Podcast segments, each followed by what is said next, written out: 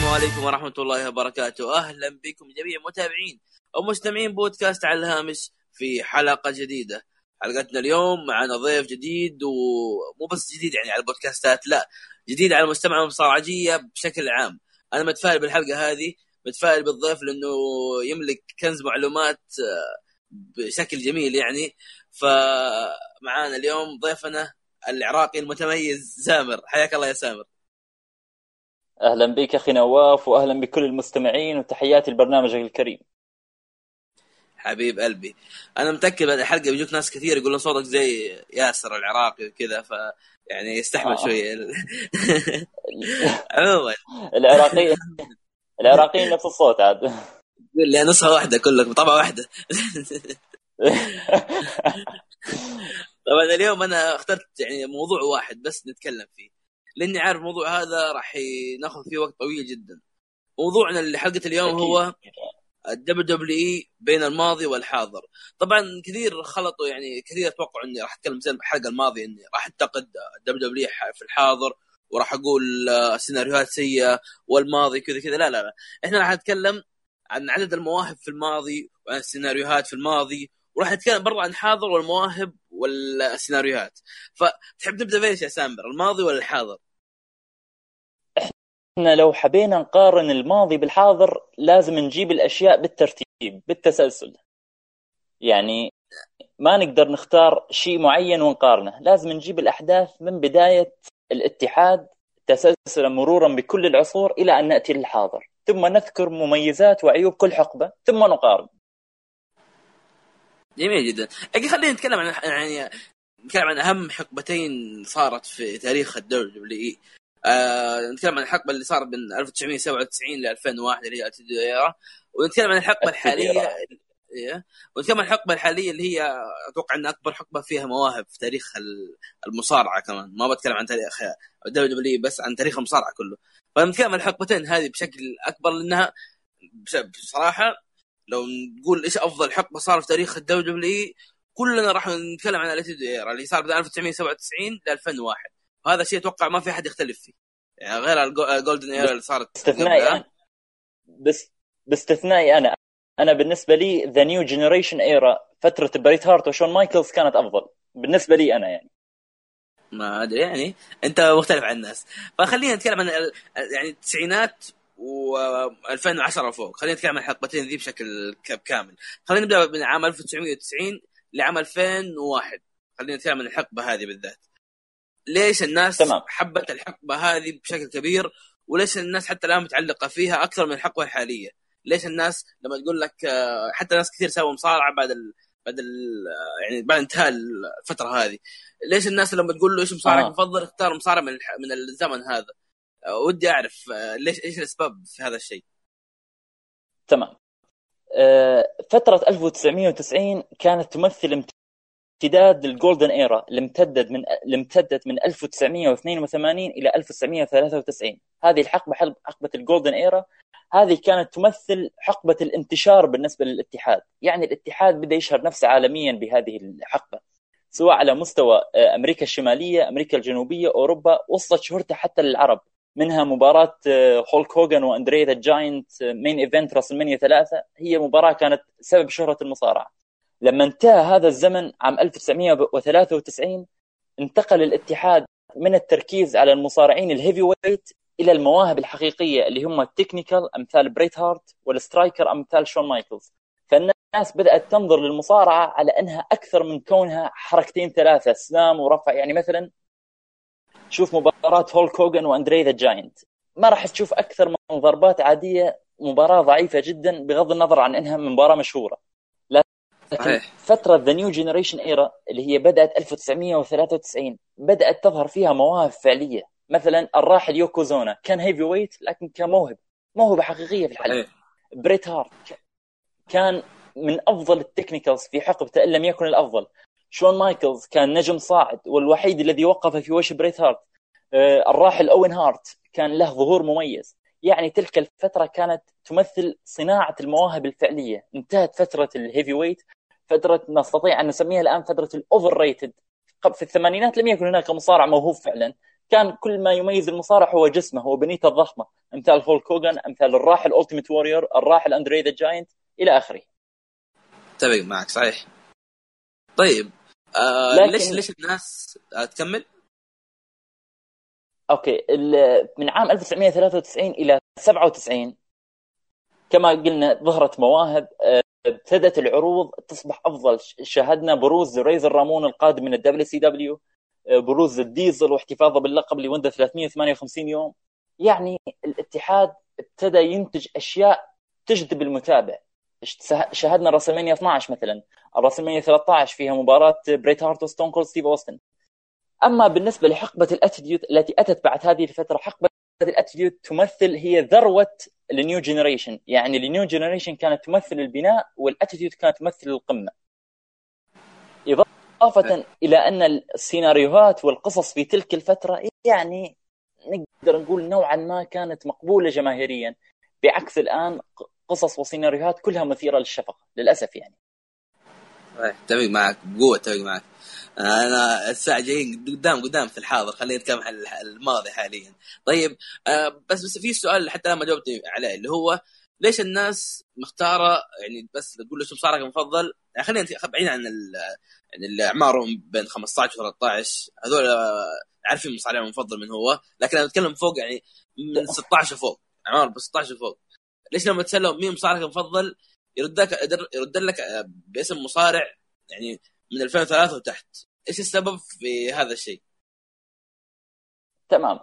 اولا طبعا انت عارف ان التبديل بنظام البث اللي صار من تي في 14 الى بي جي خفض من جودة المباريات قليلا، يعني ما عاد شفنا شيء يجذب الانتباه.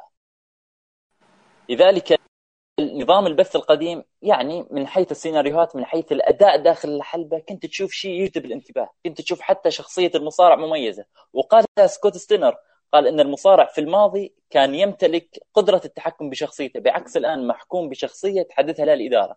لذلك نقدر نقول أن شخصيات المصارعين في الماضي كانت أقرب للواقع كشخصيات، كأداء داخل الحلبة المصارع كان ماخذ مساحة أكبر، نظرا لنظام البث، نظرا لأن تلك الفترة كانت تمتلك قصص أفضل من الآن. فهذه كل الأشياء جذبت المتابع. حتى الآن حتى المتابع اللي صار له يومين يتابع، لما تراوي مباراة من التسعينات أو بداية الألفينات وتقارنها بمباراة الآن، راح يختار التسعينات مباشرة. تقول له من مصارعك فضل؟ يقول لك ستيف أوستن، مع العلم هو ما يعرف ستيف أوستن أصلا، لكن هو شاف مباراة مباراتين، شاف عرض عرضين، جذبت انتباه هذه الشخصية كشخصية وكحديث مع الجماهير، وأيضا كأداء داخل الحلبة. رجل في ناس حبوا ستون كولد ستيف أوستن من برومو، ما هو من مباراة، من برومو بس. ما بالك يا أخي ناس ما عرفوا وناس ما يعرفون أي شيء عنه، تسأل من مصارعك يقول لك ستيف أوستن. ليش؟ هو اللي حببني المصارعة. طيب كيف عرفته؟ والله أنا شفت فيديو، شفت مباراة، شاف شيء يعني حسه أقرب للواقع، شاف شيء حس حق، يعني شاف أن المصارعة كونها رياضة وليست مجرد استعراض كما يحدث حاليا. يعني لا شوف، شخصية أوستن كانت جميلة، شخصية اللي ما يحب مديره، فشخصية تمثل توقع العالم العربي بشكل كامل، يعني ما في أحد يحب مديره أو العالم كله يعني، فالناس حبت شخصية أوستن. ستيف أوستن هفته الفعلية كانت في The King of the Ring 96، وسيناريو أوستن 316 الشهير لما أهان جيك روبرتس، ويقال إنه كان في بينه خلاف حقيقي بين جيك روبرتس، هو استغله لمصلحة السيناريو. هذا كان بناء شخصية ستيف أوستن. أما من حيث أدائك داخل الحلبة، فستيف أوستن مباراته مع الراحل أوين هارت في السمر سلام 97 أثرت عليه إصابة الرقبة، اضطرته أنه يغير أسلوبه من تكنيكال إلى برولر، مما أدى إلى بناء شخصيته أكثر. وأيضا طبعا الإهانة اللي تعرض لها في الراسلمانيا 13 ضد بريت هارت عندما أغمي عليه في المباراة، كل هذه الأشياء تكدست وبنت الأسطورة الحية ستيف أوستن، الذي يعتبر أكثر مصارع مفضل للجماهير في التاريخ. انا صراحه بستمتع بالكلام اللي قاعد تقول، انا ودي كذا اسكت وتتكلم بس، فخلينا نكمل. حبيبي طيب خلينا نتكلم عن السيناريوهات، لانه السيناريوهات صار الحين العذر اي احد لما تقول له ايش سبب انه العروض سيئه فيقول لك الكتاب السيناريوهات. فخلينا بتكلم في النقطه دي بشكل كبير. انا يعني ايش اللي اختلف بين العصر يعني الاستديو بشكل كامل، يعني غير يعني تي في 40. خلينا على تي في 40 لان اتوقع العذر هذا خلاص طفشنا احنا قاعد نقوله. ف يعني في حتى النيو جابان راح تغير نظام بث يقال يعني NXT صح انها بيجي لكن قاعد تقدم عروض ممتازه رغم انها يعني بيجي تمام. نفس العروض الرئيسيه. فايش السبب انه يعني الناس تحط العذر في كتاب والسيناريوهات؟ ايش الاختلاف اللي صار يعني بين العروض في الماضي والعروض الحاضر؟ تمام. احنا خلينا متفقين حاليا راح نتكلم على نقطه NXT اللي حضرتك ذكرتها ثم نعود شنو الفرق بين الماضي والحاضر. احنا خلينا متفقين ان العروض الرئيسيه المسؤول الرئيسي عنها هو فينس ماكمان رئيس الاتحاد. يب. وعروض NXT اللي مسؤول عنها هو تريبل اتش. تمام. نظره تريبل اتش وفينس ماكمان تختلف عن للمصارعين وتختلف عن نظرتهم لمطالبات الجماهير. يعني فينس ماكمان في النهاية يسعى إلى تنفيذ ما في رأسه. فينس ماكمان يحب نوعية معينة من المصارعين وهم المصارعين الباور هاوس الهيفي ويت أمثال جون سينا، بروك ليزنر، رومان رينز. التريبل اتش لديه ميول للتكنيكال والسترايكر أكثر من الباور هاوس. التريبل اتش فهم عقلية الجماهير، فهم أنه الجماهير شطبت على شيء اسمه باور هاوس. الآن أنا وأنت يا نواف وأي حد من المستمعين وأي حد من المشاهدين يعتبر أي مصارع باور هاوس عبارة عن مضخم، ولا أنا غلطان؟ أكيد هذول الناس جرافونا لا صرف الناس التقدم جنبه يتصعد. يعني الآن يعني هولك هوغن قاد أجيال من المصارعة. الآن الناس تقول هولك هوغن ما كان يستحق أي دفعة أخذها لأن هولك هوغن عبارة عن مضخم. السبب في هذا الكلام أن عقلية الناس تغيرت بين الماضي والحاضر. تريبل اتش فهم هذا التغير. هذا التغير بات جليا في عروض NXT. NXT الآن لاحظ المتصدرين توماسو تشامبا، فيلفتين دريم، جوني غارغانو، أليستر بلاك، أليستر سترايكر، جوني غارغانو تكنيكال. يعني تريبل اتش فهم ما يريد الجماهيرين. تمام. ماكمان لا يزال متمسك بالعقلية القديمة، يجب أن يتصدر مصارع هيفي ويت. إضافة إلى أن تريبل اتش يؤمن نعم سترومان، بروك ليزنر، درو ماكنتر موهوب لكنه هيفي ويت، هذه حقيقة يعني، لكن أداؤه أفضل من أي مصارع هيفي ويت صراحة. نعم واقعين. نعم هو هيفي ويت لكنه موهوب. تريبل اتش فرق عن ماكمان أن تريبل اتش يؤمن بالتعددية، وهالشي شفناه بالNXT. راح تسألني ما قصدك بالتعددية؟ التعددية هي أنه الواجهة لا تحتكر لمصارع واحد، تتنقل بين عدة مصارعين، وهذا اللي شفناه بالNXT. ماكمان لا يؤمن أن الواجهة تحصر عند مصارع واحد، ألا وهو رومان رينز. رومان رينز الآن أخذ إجازة صحية وابتعد، أعادها لبروك ليزنر. بروك ليزنر ما حدا راح يأخذها منه غير جون سينا أو ذا روك، لأن ماكمان يؤمن بشيء واحد، أن الواجهة تكون لهيفي ويت، والهيفي ويت يجب أن يعجبني أنا شخصيا، لا يهمني رأي الجماهير. وهذا سبب يعني فقدان العروض لرونقها. الآن نرجع لسؤالك الأول، ماذا يميز الماضي عن الحاضر من حيث السيناريوهات؟ دعنا نتفق أنا وأنت والمستمعين أن السيناريوهات حاليا مجرد عبارة عن فضلات من الماضي، كلها أشياء مكررة. إذا شفنا عصابة ما راح تبهرنا. يعني في الماضي إذا شفنا عصابة مثل اللي شفناها حاليا بين برون سترومان عفوا بارون كوربين وبابي لاشلي ودرو ماكنتر راح تبهرنا. الآن عرض الرو أصبح أسفت عرض في عالم المصارعة. ليش؟ لأنها كلها سيناريوهات وأشياء مكررة، أشياء لا تسمن ولا تغني من جوع. ما شفنا أي شيء جديد. في الماضي كانت أشياء تجذب الانتباه مع وجود عدة مواهب، مع وجود قصص جديدة. الآن إحنا نفتقر لشيء جديد، نفتقر لواقعية في العروض، نفتقر لأشياء قاعدين نشوفها في NXT ومحرومين منها في العروض الرئيسية اللي هي الرو والسماك داون. نفتقر لأشياء قاعدين نشوفها في الإنديز ومحرومين منها في الرو والسماك داون. للأسف الاتحاد يسير نحو سياسة الترقيع. أنا أحتاج سيناريو، أأتي بأي سيناريو من الماضي، سيناريو مكرر، وأضيف عليه بعض التعديلات وأرمي للجماهير. طيب خليني أسألك يا سامر، ليش الناس لما تقول لهم ليش WWE سيئة، يعني عذر ثاني كمان، يقول لك إنها صارت تبحث عن المال بس، تبحث عن إنه كيف أجيب فلوس، ما تبحث عن بتاع المشاهد، مع أنه متاع المشاهد هو اللي يجيب فلوس.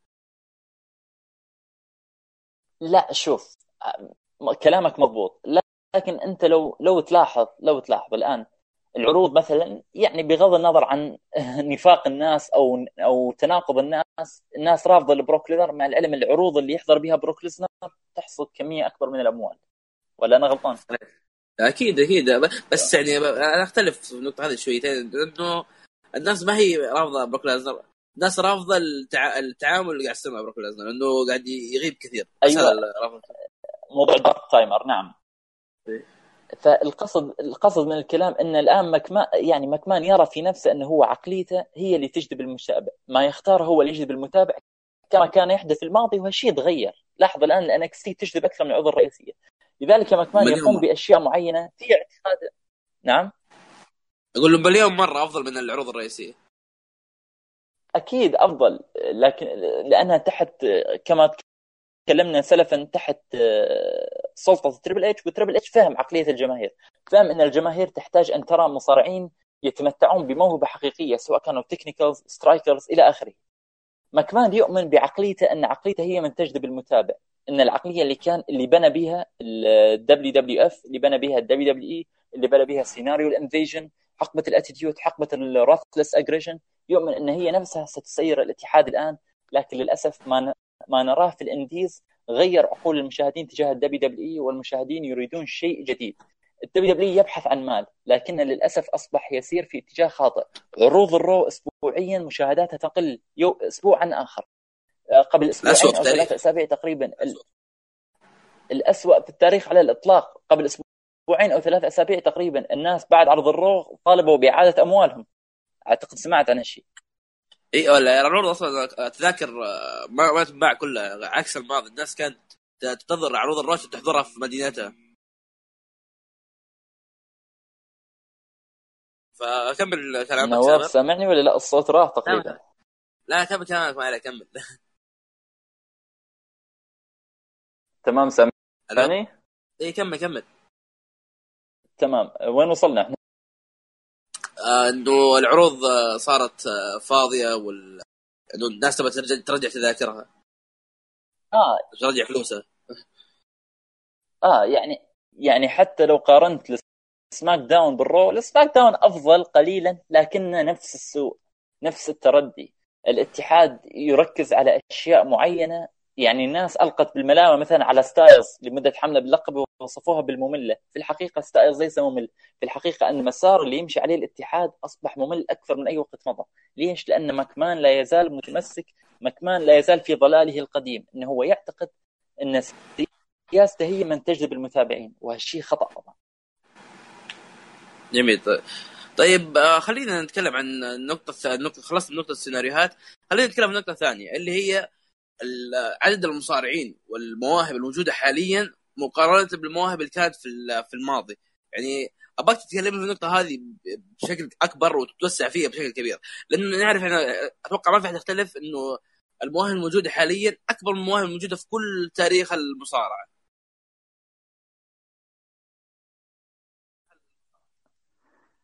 نواف بإمكانك تعيد السؤال بالهداوة لأن الصوت راح. طيب أيوة ما مشكلة، عليك السؤال. طيب أقول لك الجيل الماضي، يعني الجيل الحالي أسف، نعم. في أكبر عدد يعني مواهب في تاريخ المصارعة أعتقد أنا الجيل الحالي، لكن نعم.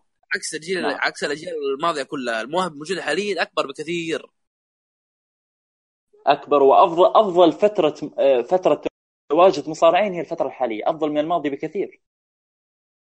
أبغاك تتكلمنا عن النقطة دي بشكل كبير، وإيش سبب عدم الاستفادة منهم أو يعني سبب ظهورهم بشكل سيء في الفترة الحالية. ليش ما صار نفس الماضي الاستغلال المواهب؟ يعني مع إنه يعني مواهب كبيرة جدا، ولو حطوا في الاتحاد راح يبدعون فيه. نعم. من ناحية المواهب كما يعني أتفق معاك بهذه النقطة، أن حاليا الاتحاد يمتلك أفضل نخبة من المصارعين، أفضل حتى من فترة الرفلس أجريشن أو فترة الأتيتيود، لكن يساء استخدامهم نتيجة لإساءة السيناريوهات، نتيجة أن الاتحاد يعني كيف أوصف لك إياها. أنت تخيل أن أنت عندك منزل، تمام، وأنت تريد تبني هذا، يعني عندك قطعة أرض تريد تبني عليها منزل. أول شيء تقوم به هو أنك تضع الأساسات لتبني المنزل عليه. هذا حدث في الماضي. الآن لدينا كل الأدوات الملائمة لبناء منزل بيرفكت، لكن للأسف الأرضية ليست خصبة. معاك تمام. هذه الأرضية، تخيل أن الأرضية اللي مراد عليها بناء المنزل هي سيناريوهات وأفكار الدبليو دبليو إي، اللي هي عبارة عن ترقيع من أفكار ذهبت ولن تعود مرة أخرى. يعني أعتقد أن ظهور عصابة مثل عصابة النكسس أو مثل عصابة النيشن أو دامينيشن لن يجذب الانتباه مثل الماضي. لدينا أدوات كاملة لبناء هذه الأرض، لبناء منزل، أدوات جاهزة وهم المصارعين، لكن هذه الأرضية أصبحت سيئة ولا تصلح للبناء. نفس ما يحدث في WWE الآن. WWE في الماضي كان لديه أفكار جميلة، أفكار لم تكن موجودة من قبل. الآن نحتاج إلى شيء جديد، نحتاج إلى شيء جديد نستعمل به هؤلاء المصارعين اللي للأسف انظلموا في فترة تواجدهم. أمثال من يقبعون في الNXT الآن مظلومين في العروض الرئيسية، أمثال روسيف، أمثال فين بالور. للأسف فين بالور قائد البوليت كلاب ومؤسس البوليت كلاب، يعني يحصل فيها الشيء للأسف، يعني عدة أشياء، يعني عدة أشياء أهلكت، يعني قاعدة تضيع عمر المصارعين كله. ليش؟ لأن ال WWE يدفع أموال أكثر، المصارع مضطر يبقى هناك. طبعا من كسر حاجز الصمت وغادر مثل نيفل، مثل أوستن إيريس إلى آخره. رودز مضبوط. ويد بارد، بس ويد بارد للأسف فشل، يعني ما استمر كمصارع، لكن أيضا كسر حاجز الصمت وغادر. كودي رودز؟ لا، ويد بارد، أتكلم عن ويد بارد. لا اعتزل الرجال. طيب سامر، خلينا أتكلم عن نقطة اللي أنا أشوفها أحد أسباب يعني نزول متابعة الناس للWWE ومشاهدات، يعني وأسباب الناس صارت تنتقد WWE بشكل كبير. أنا أشوف إنه واحدة الأسباب الإنترنت صراحة، دخول المواقع اللي قاعد تقرصل لك الأشياء، يعني العروض مثل لوتشا، نيو جابان، ROH، التحديات هذه كلها. أتوقع إن أحد أسباب الناس بدأت تقل الانجذاب للWWE. صحيح؟ والله هي مسألة يعني تقصد حتى كثرة العروض الثانية اللي تجذب المتابعين بعيدا عن الWWE. مضبوط؟ إيه مضبوط تمام. وأيضا يعني خلينا واضحين أن كثرة التسريبات، كثرة المواقع، كثرة انتشار الأخبار أنه راح يصير هالشيء، راح يصير هالشيء، راح ينطرد أفلام مصارع، راح ينضم أفلام مصارع، راح يتأثر أفلام مصارع، كل هذه الأشياء بدأت تحرق العروض لقدام. فهذه تمام. إضافة إلى تواجد اتحادات نعم صغيرة لكنها شيئا فشيئا أصبحت منافسة. يعني حاليا اتحاد رينج أوف أونر، نعرض بعد يومين للرينج أوف أونر، بصراحة فيه مباريات يعني بصراحة تكتسح TLC بمراحل يعني. أي. فهذه كلها أشياء مثل ما أنت تفضلت إنه عروض بدت ROH، لوتا أندرغراوند، كلها تجذب المتابعين. إضافة مثل ما قلت لك إن تواجد مواقع تحرق النتائج، تسرب النتائج، تسرب أخبار، كل هذه أشياء ساهمت في خفض الحماس لدى المشاهدين. الآن في السابق، في الماضي، قبل 5 سنوات يا أخي، المشاهد كان متحمس العروض أكثر مما هو متحمس لها الآن. يعني الآن تشاهد الرو أو السماك داون، تشوف عرض يمر في كامل الخمول، تتمنى يعني بأي شكل أن العرض أمتى ينتهي، أمتى يخلص. أنت مجبر أن تشوفها لأنك متابع، لكن في ذلك تشعر بملل شديد. صحيح. طيب السؤال الأخير في الفقرة هذه هي WWE بين الماضي والحاضر. لو خيرت يا سامر، اختار الماضي ولا الحاضر؟ أنا لو خيرت اختار الفترة ما بين 1993 و2008، هذه 15 سنة فقط. عندي مستعد أظل لعبتها كل شوية أتفرج نفس العروض، ما عندي أي مانع. جميل جدا. سامر اختار الماضي. طيب الحين عندنا الفقرة الأخيرة، نقاش حر. راح نتكلم عن المصارعة حاليا، بنقفل موضوع المصارعة أو نتكلم عن سامر، لما نتكلم عن سامر وحكايته مع المصارعة وكيف تابع المصارعة وبشكل أدق متى بدأت تتابع المصارعة. هذا نقاشنا الحر لحلقة اليوم. سامر تمام، أنت تابعت شيء؟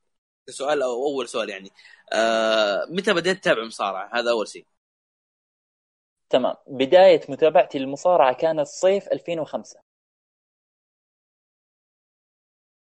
جميل. طيب إيش كانت الحكاية؟ يعني كيف تابعت المصارعة؟ تمام. كيف تابعت المصارعة؟ أولا أنا أول مباراة مصارعة شفتها في حياتي كانت عام 2000، شفتها مع والدي وأذكرها إلى الآن. كانت ستيف أوستن ضد مستر ماكمان، وستيف أوستن كانت يده مقيدة خلف ظهره. أعتقد مباراة مشهورة هذا جدا. بعدين تعرفت من خلال السوني 1 البلاي ستيشن 1، كان في لعبة شهيرة اسمها سماك داون 2 نو يور رول، شهيرة جدا هذه اللعبة. ايش في على بلاي ستيشن 1 سوني 1 كان في لعبه اسمها سماك داون 2 نو يور رول. ما اتذكرها، كنت بزرع وقتها انا، ما اتذكرها صراحه. لا بس لعبه شهيره لاعب على بلاي ستيشن 1 مصارعه، هذه كانت اشهر لعبه مصارعه على سوني 1 نو يور رول، افضل لعبه كانت هذه اللعبه. انا من خلالها تعرفت على اسماء المصارعين، شون مايكلز، ستيف اوستن، جراند ماستر سيكسي، ايدي غيريرو، كريس بنوا. من خلالها يعني نميت معرفتي بالمصارعين. والفتره ما بين 2000 و2005 كنت لما اشاهد مصارعه اشوف، بس ما كنت متابع، كنت يعني اشوف من فتره لثانيه، حتى ما كنت اروح مواعيد. لكن متابعتي الفعليه كانت من عام 2005 الى يومنا هذا. طيب اول مره تكلمت عن المصارعه في السوشيال ميديا او في الانترنت بشكل عام، يعني كانت كمنتدى ولا كشات ولا كموقع تواصل اجتماعي؟ مثلا انا عرفتك من الفيسبوك، يعني كثير ناس ما يعرفوا اني عرفتك من الفيسبوك. ففين اول مره تكلمت عن المصارعه؟ اول طبعا انا الى سنه 2011 كنت يعني اشوف العروض كلها مع نفسي، يعني ما بحياتي ما تناقشت مع حد في المصارعه. لكن اواخر عام 2011 وعام 2012 من خلال مجموعات الفيسبوك. جميل جدا. طيب ايش السبب انك يعني مثلا بس بقيت على الفيسبوك وما يعني ما جيت في تويتر؟ يعني نعرف يمكن اللي في الفيسبوك اغلبهم من الجنسيه يعني الشقيقه اليوم هم المصريين يعني، والعراقيين اغلبهم نعم. اغلبهم اتفاق العراقيين تكون تويتر على اغلبهم اعتقد، والسعوديين. فايش السبب وقعك هناك؟ يعني انا تويتر دخلت عليه قبل 3 سنوات، ومثل ما حضرتك شفت حساب على تويتر شبه مهجور، يعني أنا دخلت بدافع الفضول، ما تعاملت فيه. ثانيا أنا انطوائي، ما عندي خطة بالناس يعني يعني حتى جروب المصارعة تم إدخالي فيه. لا دحين بعد الحلقة هذا كان السبب إني ما كنت أختلط كثير ناس يعني. بس بعد الحلقة دي بتكون مجتمع مصارعة بإذن الله، صحيح؟ لا بإذن الله إن شاء الله، يعني يشرفني أكون ضمن عائلتكم إن شاء الله بإذن الله حبيب قلبي. طيب هذه حلقتنا 15 من على الهامش، 15 حلقة أتوقع كانت جميلة إن شاء الله بإذن الله، حلقة ومستمرين بإذن الله في الأسابيع الجاية، لكن بنوقف أسبوع تقريبا عشان الاختبارات وذا الكلام. اتشرفت بك يا سامر في الحلقة. نعم أقول اتشرفت بك بالحلقة. الله يسلمك، اللي شرف والله بوجودك وبوجود جميع المستمعين حبيبي، وإن شاء الله في حلقات كثيرة قادمة معاك بإذن الله. لكن حلقتنا هذا اليوم انتهت، بإذن الله نشوفكم في حلقة أخرى. We'll see you later bro.